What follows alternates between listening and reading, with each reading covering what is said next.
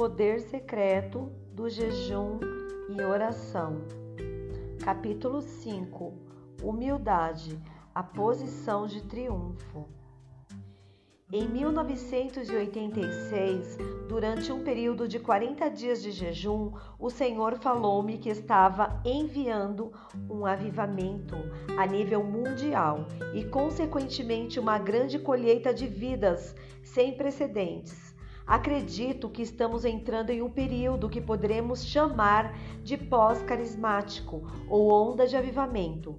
Já estamos começando a ver as primeiras gotas desta chuva da unção e glória de Deus.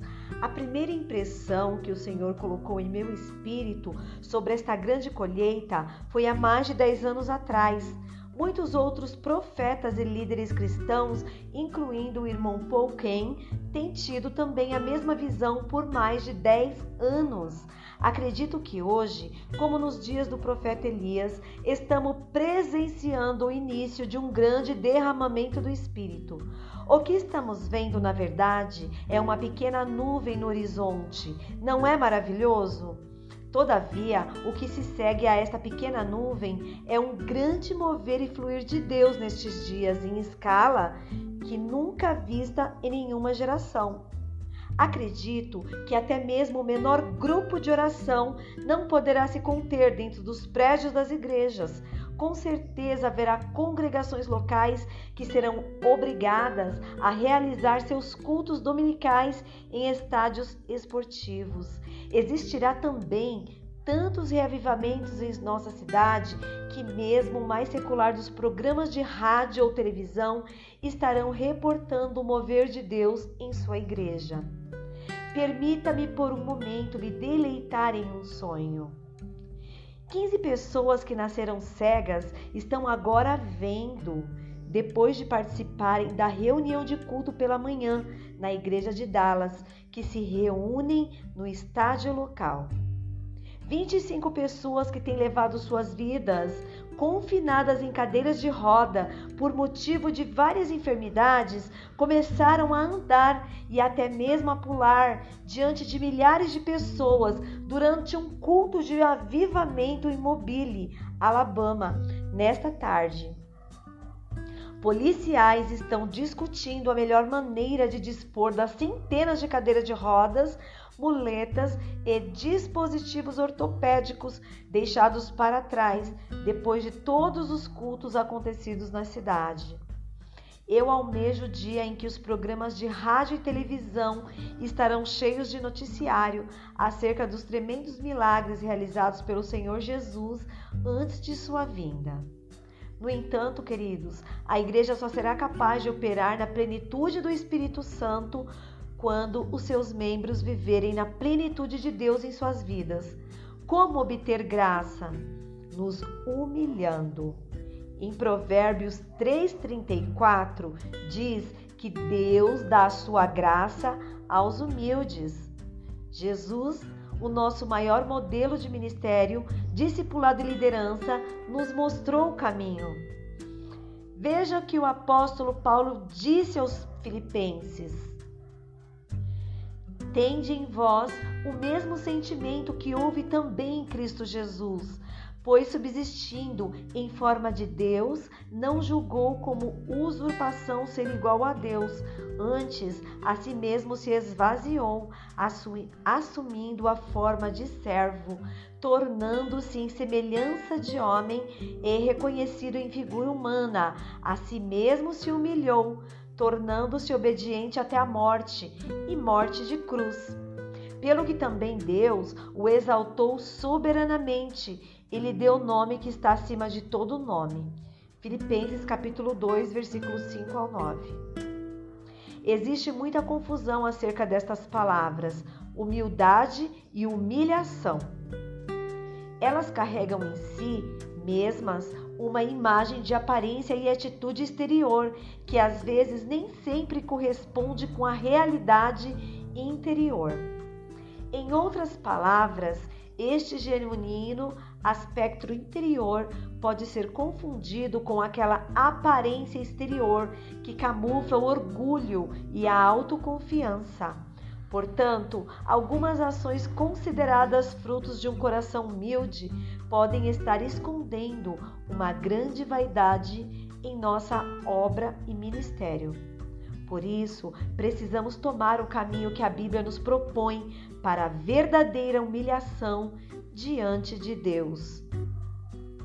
Sempre quando alguém me procura dizendo, irmão Mahesh, ore por mim para que eu me torne humilde diante de Deus e persevere em meu viver diário desta forma. Eu geralmente compartilho com eles acerca da vida de Davi e os Salmos.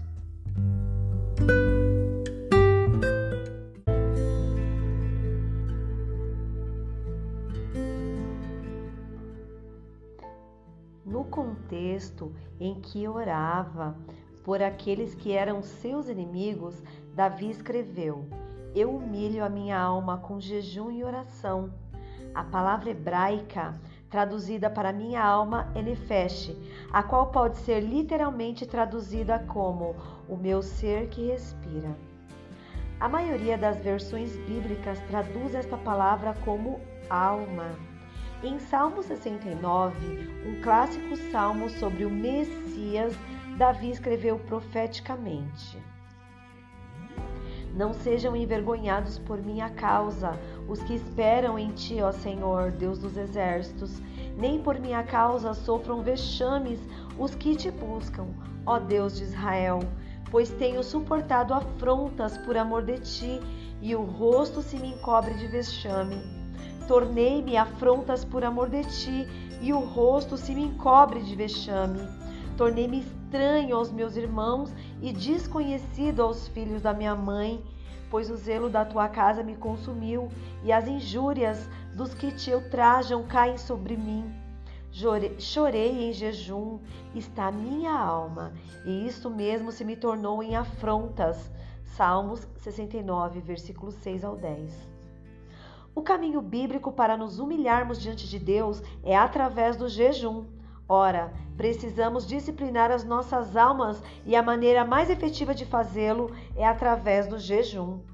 Quando nos humilhamos diante de Deus, recebemos mais de Sua graça e de seu poder. O apóstolo Pedro escreveu: Rogo igualmente aos jovens, sede submisso aos que são mais velhos outro sim no trato de uns com os outros. Cingivos todos de humildade, porque Deus resiste aos soberbos, contudo, aos humildes concede sua graça. Humilhai-vos, portanto, sobre a poderosa mão de Deus, para que em tempo oportuno ele vos exalte. 1 Pedro capítulo 5, versículos 5 e 6. Se somos capazes de viver nessa atmosfera de genuína humilhação, Deus a seu tempo nos exaltará. O problema nos Estados Unidos e em vários países ocidentais é que nosso estilo de vida diária, sempre voltado para a cultura do prazer, produz as pessoas mais impacientes do mundo. Nós temos sido, através das décadas, cuidadosamente ensinados pelo marketing a esperar a gratificação instantânea. Você não acredita no que eu digo? Então, com um cronômetro, sente-se diante de sua televisão por apenas uma noite. Você rapidamente descobrirá que em quase todas as suas situações em que desenrolam nos programas televisivos, o personagem principal é capaz de resolver seus problemas em um passe de mágica. E quase todos os problemas surgem porque eles não podem alcançar o que querem da maneira e na rapidez que desejam. Muitas das propagandas que são despejadas em nossas casas todos os dias têm como objetivo convencer a nós e aos nossos filhos da necessidade de sermos donos dos nossos próprios narizes e das vantagens de sermos sempre o número um. Suponho que eles acreditam que, se formos expostos a uma mentira por um tempo suficiente, ela se tornará a pura verdade. A nossa vida não pode funcionar desta maneira. Deus, em Sua palavra, nos diz que, se nos humilharmos, Ele nos exaltará. Ele escolheu este pequeno órfão indiano considere as promessas dele novamente. Ele disse que nos exaltaria. Esta promessa é tremenda e sai da boca daquele que nunca mente ou falha em cumprir suas promessas. Como eu me humilho diante da inexplicável graça e misericórdia concedidas a mim. Ele escolheu aquele pequeno órfão indiano, oriundo de um remoto lugar, e o conduziu a vários anos de jejum e oração. Posteriormente, o levantou para conduzir várias cruzadas de evangelismo com curas, sinais e prodígios em 86 países. Ele usou até mesmo, não sei por qual razão, ele o sabe, para ministrar milagres em Jerusalém, apenas alguns metros de algumas ruas onde Jesus andou. Quem sou eu?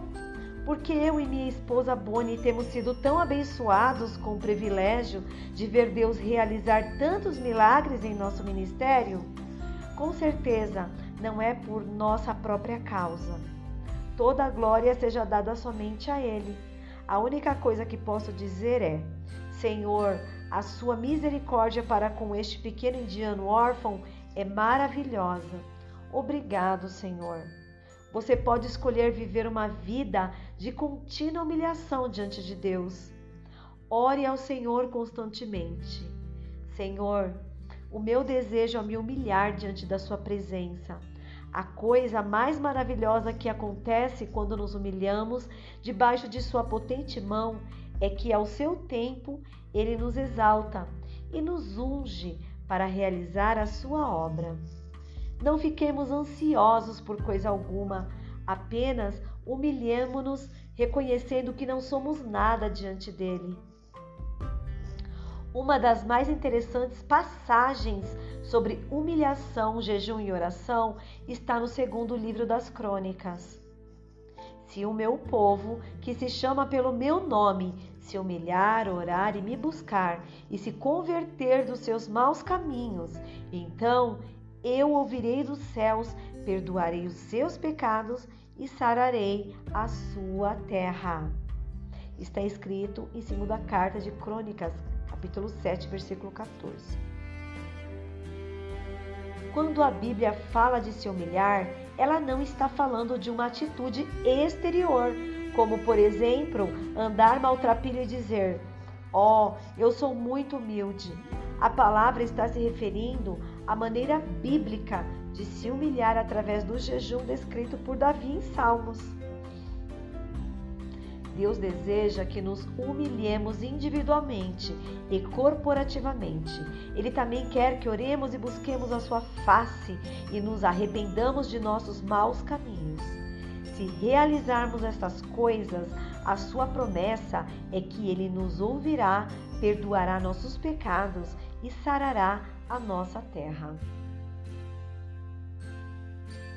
Embaixadores da Libertação. Parte da comissão que o Senhor nos deu como embaixadores do Evangelho da Reconciliação é graça e unção de expulsar demônios em nome de Jesus. Como embaixadores do Rei, seja onde for que estejamos, esta responsabilidade estará conosco. A palavra de Deus diz: o mau mensageiro se precipita no mal, mas o embaixador fiel é saúde. Provérbios 13, 17. Sinto que o corpo de Cristo está se movendo para um novo nível de autoridade corporativa para expulsar demônios de indivíduos, de vizinhanças, casas e até mesmo de comunidades inteiras. Não podemos ignorar os espíritos malignos, eles são uma realidade e o objetivo deles é atormentar a humanidade.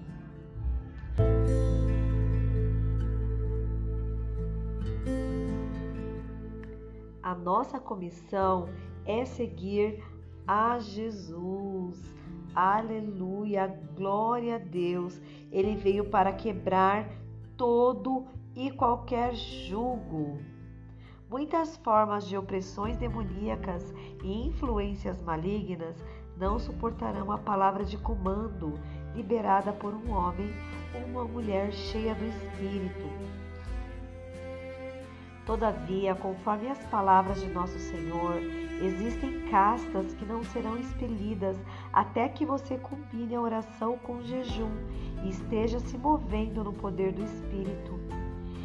Esta extrema resistência à autoridade espiritual é comumente vista em casos crônicos de alcoolismo, vício, em drogas, homossexualidade, magia negra, movimento com ocultismo, espírito de suicídio, depressão e rebelião.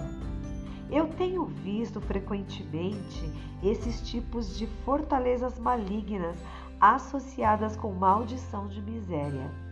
Quando um indivíduo ou família está submetido a algum tipo de influência demoníaca, ela é também geralmente açoitada com graves problemas financeiros. Tais problemas financeiros geralmente são ocasionados com acidentes de carro, desemprego, assaltos ou qualquer outro tipo de calamidade. Muitos cristãos sentem-se quase desamparado e indefeso. Uma outra área que sempre oferece resistência às orações normais dos cristãos é a área concernente às enfermidades. Algumas doenças, tais como câncer, AIDS e a febre hemorrágica, ebola, e quase todas as formas de doença mental carregam em si mesmas um peso de temor e invencibilidade, que quase todos os cristãos sentem-se desamparados no esforço de vencê-las através da oração. Entendo muito bem os seus sentimentos e frustrações. No entanto, Vemos através das Escrituras Sagradas que estas doenças, por mais mortais que sejam, devem se dobrar diante da autoridade do Rei dos Reis.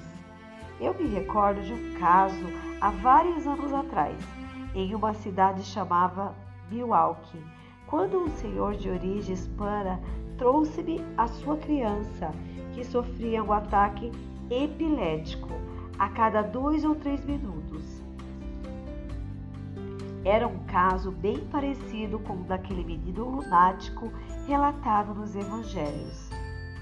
Quando me deparei com aquele menino pela primeira vez durante a reunião, a minha impressão era que ele tentava nos perturbar, mas na verdade ele estava sofrendo ataques sequenciais.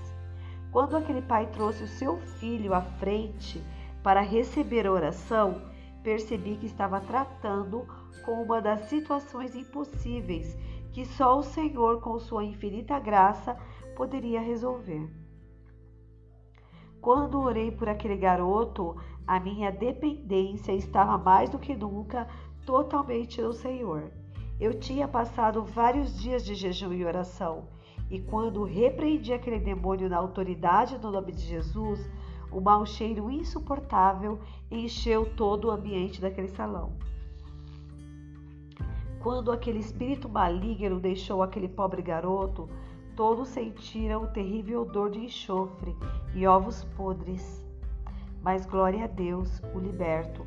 Posteriormente chegou ao nosso conhecimento que aquele menino, desde o dia de seu nascimento, Sofria constantes ataques epiléticos. Não sei como ele conseguira manter a sua integridade física e como seu cérebro não fora totalmente danificado pelos consecutivos e violentos ataques. Apesar disso, podemos ver depois de sua total libertação como Deus o havia protegido até o dia que aquele demônio finalmente foi banido de sua vida.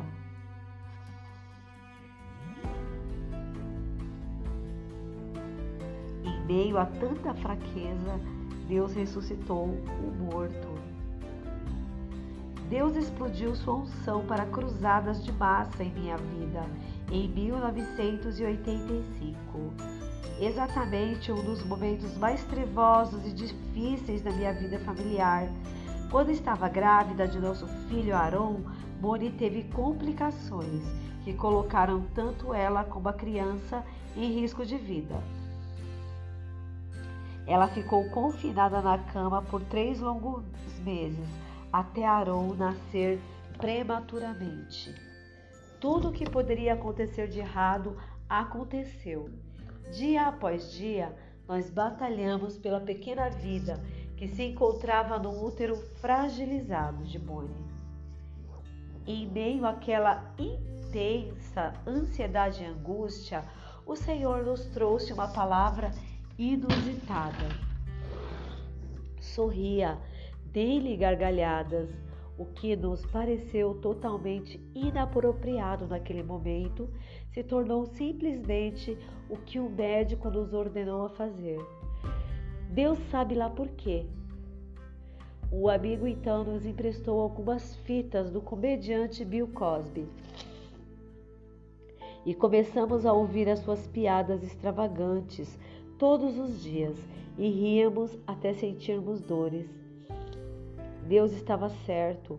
Aquelas horas passadas em meio a risadas nos fizeram sentir como se estivéssemos tomando fôlego após estarmos submergidos em água por um longo tempo. Bom, o final e a moral dessa história é que o nosso Deus é fiel. Arão nasceu incrivelmente com 25 semanas e pesando apenas um quilo e meio. Com complicações pós-parto, foi imediatamente submetido a tratamentos intensivos e melindrosa cirurgia. Hoje, pela graça de Deus, é um jovem saudável e forte. Logo após o nascimento de Aaron, em meio a toda aquela luta entre a vida e a morte, devido a doenças e complicações de seu nascimento, fiz uma viagem para Zâmbia e Zaire para ministrar cruzadas de curas e treinamento de liderança com o irmão Derek Prince em uma equipe apostólica. Primeiramente estivemos juntos no noroeste da Zâmbia, com a finalidade de ministrar treinamento para cerca de 2.300 jovens pastores e evangelistas. De repente, o Espírito de Deus agiu tão poderosamente na vida do irmão Derek que ele começou a chorar. Ele falava sobre o trabalho apostólico e a importância de disciplinar as pessoas na palavra. E para terminar a sua palestra, adicionou: Eu ensinei tudo o que sei ao irmão Mahesh, mas Deus o ensinará um pouco mais, e os frutos de sua vida serão dez vezes mais abundantes do que em minha vida. Ouvindo aquelas palavras, me derramei em lágrimas e disse para mim mesmo: como será isso? De maneira nenhuma posso ser comparado à sabedoria, unção e maravilhosa habilidade em ensinar que Derek Prince possui. Duas semanas e meia mais tarde, eu me encontrava sozinho no Zaire para ministrar nas cruzadas de cura e libertação. Na primeira noite daquela cruzada, Deus trouxe 100 mil pessoas e já no final da semana, cerca de 360 mil pessoas estavam frequentando as reuniões. Algum tempo depois, o irmão Derek disse-me que o maior número em uma reunião que teve em Zimbábue foi a décima parte, ou seja, 36 mil pessoas então o Senhor falou em meu coração: Você está vendo? Eu posso todas as coisas. Durante aquela mesma semana, em uma daquelas reuniões do Zaire, anteriormente conhecida como Congo Belga, o Senhor me deu uma palavra de revelação, um tanto quanto perturbadora e específica. Naquela noite estava o meu coração bem sobrecarregado de preocupações com Boni.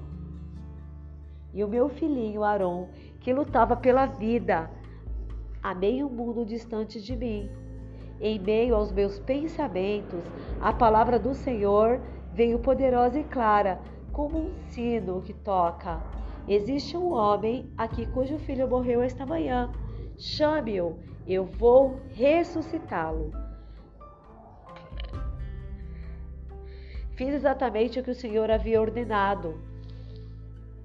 e anunciei àquela grande multidão à minha frente que Deus havia dito que tinha um homem daquele lugar, cujo filho havia falecido naquela manhã. O burbúrio, que se tornou um grande rugido, estremeceu aquele lugar. Convidei aquele homem para vir à frente. Jamais esquecerei a visão daquele homem correndo em minha direção. Apenas existia uma certeza em meu coração Somente o poder de Deus podia restaurar a vida e o fôlego ao filho daquele homem. Eu conto a história completa deste milagre em meu livro Only Love Can Make a Miracle. Para o momento, relatarei o seguinte: Catiste tinha morrido às quatro horas daquela manhã de malária. Por volta de meio-dia, Deus já o tinha milagrosamente ressuscitado. Uma cópia da certidão de óbito de Catiste foi reproduzida em minha autobiografia. Toda a glória deste milagre é somente para o Senhor. Em minha fraqueza, o Senhor revelou-me o seu poder. Eu atribuo definitivamente essas maravilhas em meu ministério. A disciplina que o Senhor tem me ensinado sobre jejum e oração. Em todos esses anos, percebo que o Senhor tem lançado fundamento em minha vida e me purificado no sentido de fazer-me mais sensível à Sua palavra e assim tornar-me um cooperador mais efetivo com a Sua obra.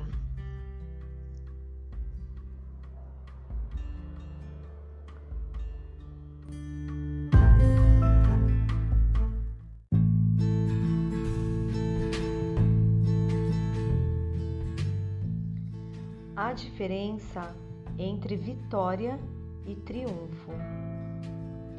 Quando estamos harmonizados com o coração de Deus, o próprio Senhor nos alertará e nos preparará antes que o inimigo nos venha atacar.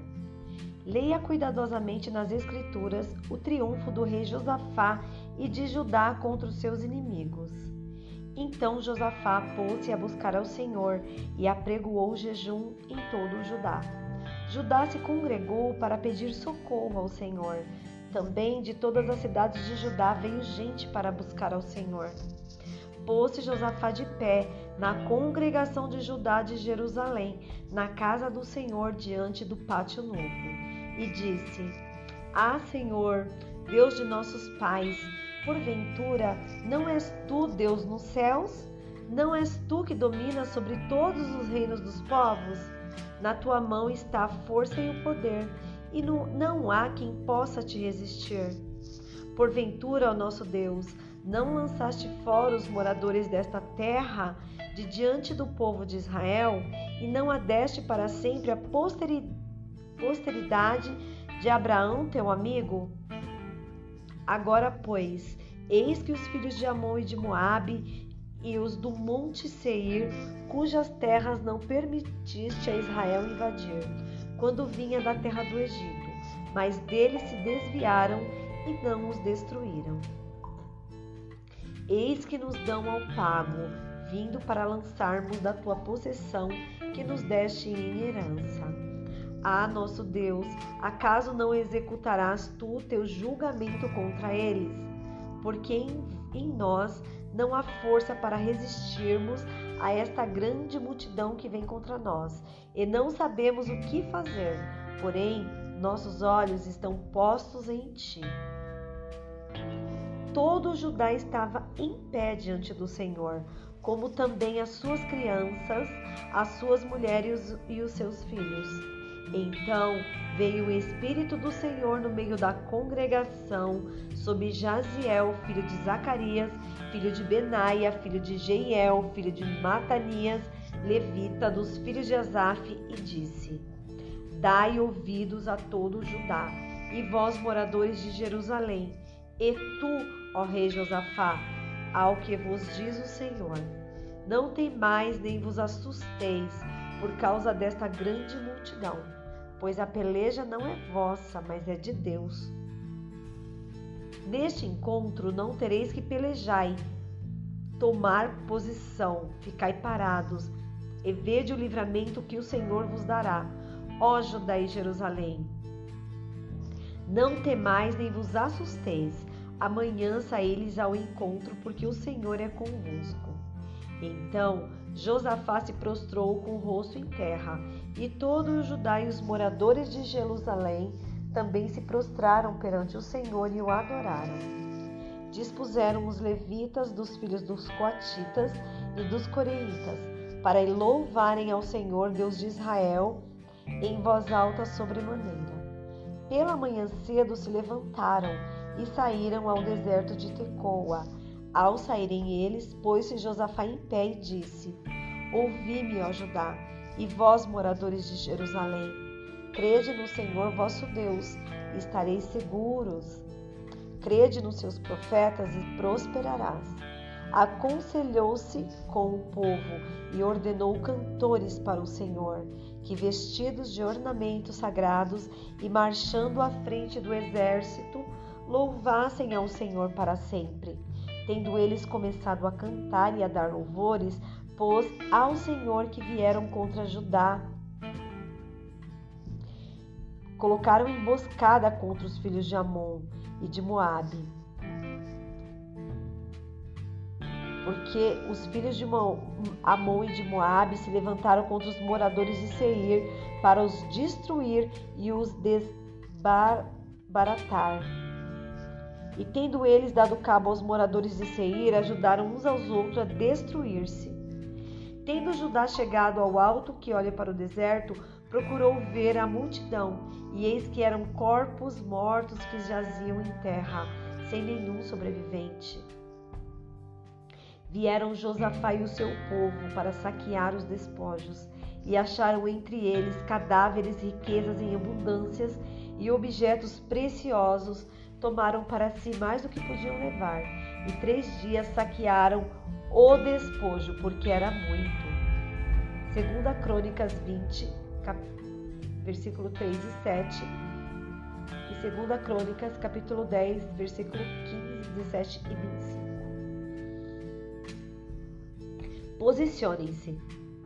A palavra do profeta Judá e a igreja em nossos dias é a mesma. Posicionem-se. Existe um lugar além da vitória chamado triunfo. A vitória de fala de vencer os seus inimigos, mas o triunfo vai além de mera vitória. Quando você triunfa, você sai da batalha com muito mais do que você tinha antes. Ó, oh, queridos, Deus quer nos dar muito mais. Para sermos vitoriosos e triunfantes, temos primeiramente que aprender a nos posicionarmos em tempos de aflições e crises. Infelizmente, tenho observado um triste fato. Muitas pessoas que passam por situações dolorosas encontram mais simpatias no mundo do que no corpo de Cristo. Acredito que isso se deve ao fato de muitos de nós termos sido treinados para agir como negociantes, do tipo que sempre está à procura de uma boa barganha. Ou como tubarões que sempre atacam os outros quando estão feridos, sangrando e se debatendo nas águas da adversidade. Os membros do corpo de Cristo parecem mais determinados a atacarem e cortarem seus membros feridos do que a caminharem lado a lado, suportando, curando e corrigindo. O Senhor não tolera esse tipo de atitude em sua noiva.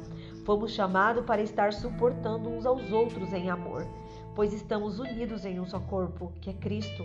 Se um é afetado, todos são afetados juntamente. Desta maneira, não podemos nos vangloriar de nada, mas somente contemplar a face do Senhor continuamente e depender dele.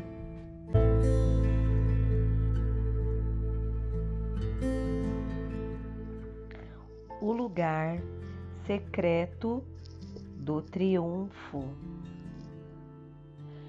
Qual foi a primeira coisa que o rei Josafá fez quando o seu povo sucumbiu em seus problemas e derrotas, ele convocou um jejum para a nação inteira e todos estavam prostrados diante do Senhor orando. Ó Senhor, queremos nos humilhar diante de Sua presença. Ora, irmãos, Quando assumirmos uma posição de humilhação, estamos abrindo a porta para Deus tomar o seu lugar em nossas vidas. Certa vez, quando participava de um período de jejum com mais alguns irmãos, alguém me procurou perguntando: Para que você está jejuando? Confesso que fiquei um pouco irritado com a forma que aquela pergunta me foi dirigida. Tal pergunta demonstrava que aquela pessoa só via o jejum como uma forma de troca com Deus, ou um toma lá da cá. Esta não deve ser a nossa atitude. Quando dispusermos a nos humilharmos diante de Deus, o nosso único desejo deve ser buscar a sua face e não meramente as suas mãos em busca de dádivas. Nós te desejamos acima de tudo, te desejamos, queremos ver a tua glória e a tua presença, que essa seja a nossa oração sincera. Moisés conheceu o segredo da bênção quando o Senhor lhe ordenou para que seguisse a sua caminhada com o povo no deserto, ele foi sábio quando orou ao Senhor. Se a tua presença não vai comigo, não me faça subir deste lugar. Êxodo 33:15.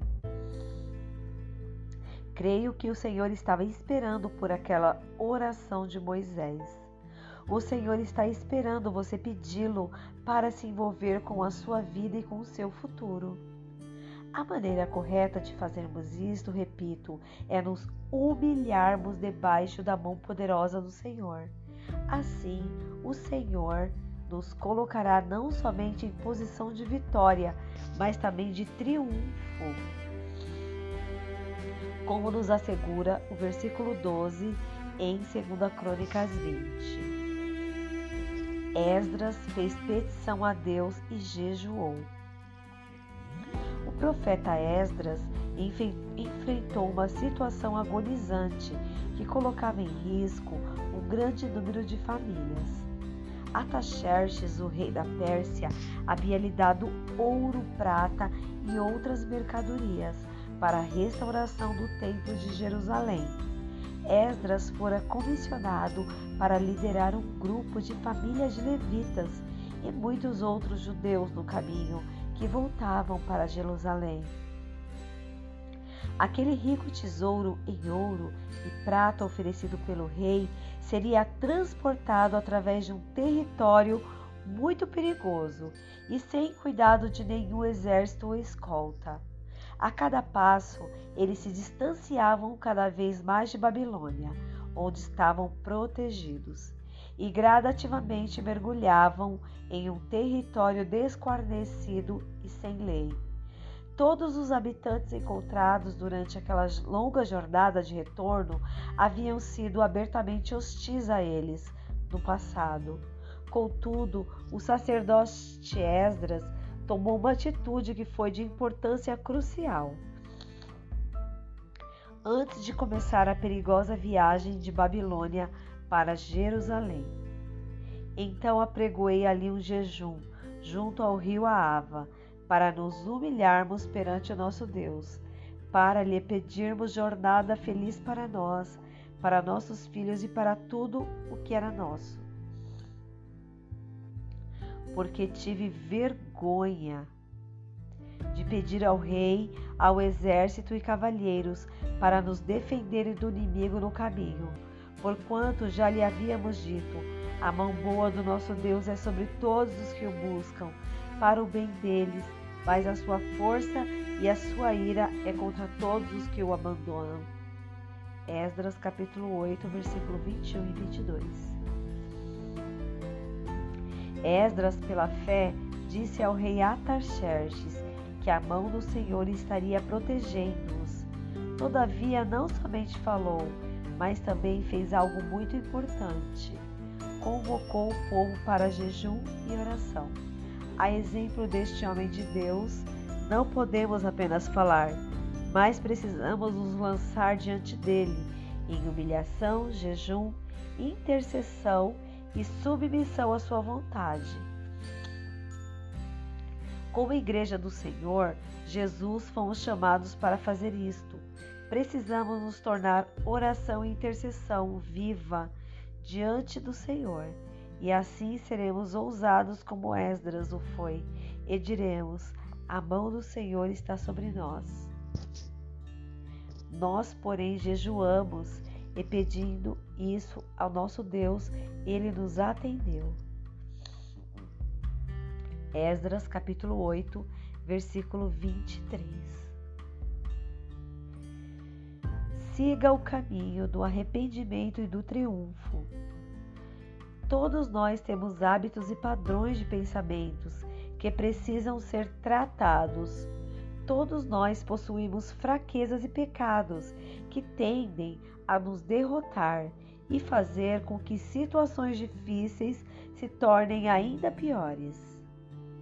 Muitos de nós lutamos contra a depressão, outros constantemente são fragilizados com seus temperamentos difíceis.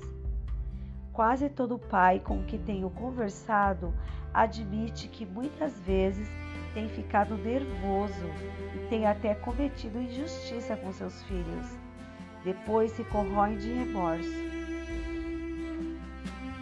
Precisamos declarar como rei Josafá, em 2 Crônicas, que somos incapazes e carentes de sua graça.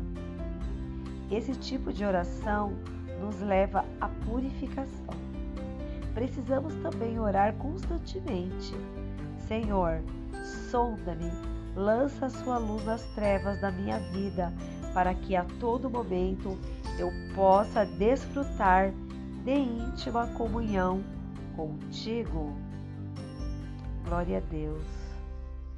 Terminamos a leitura do capítulo 5, que fala sobre humildade, que é a posição de triunfo, através do livro O Poder Secreto da Oração e do Jejum.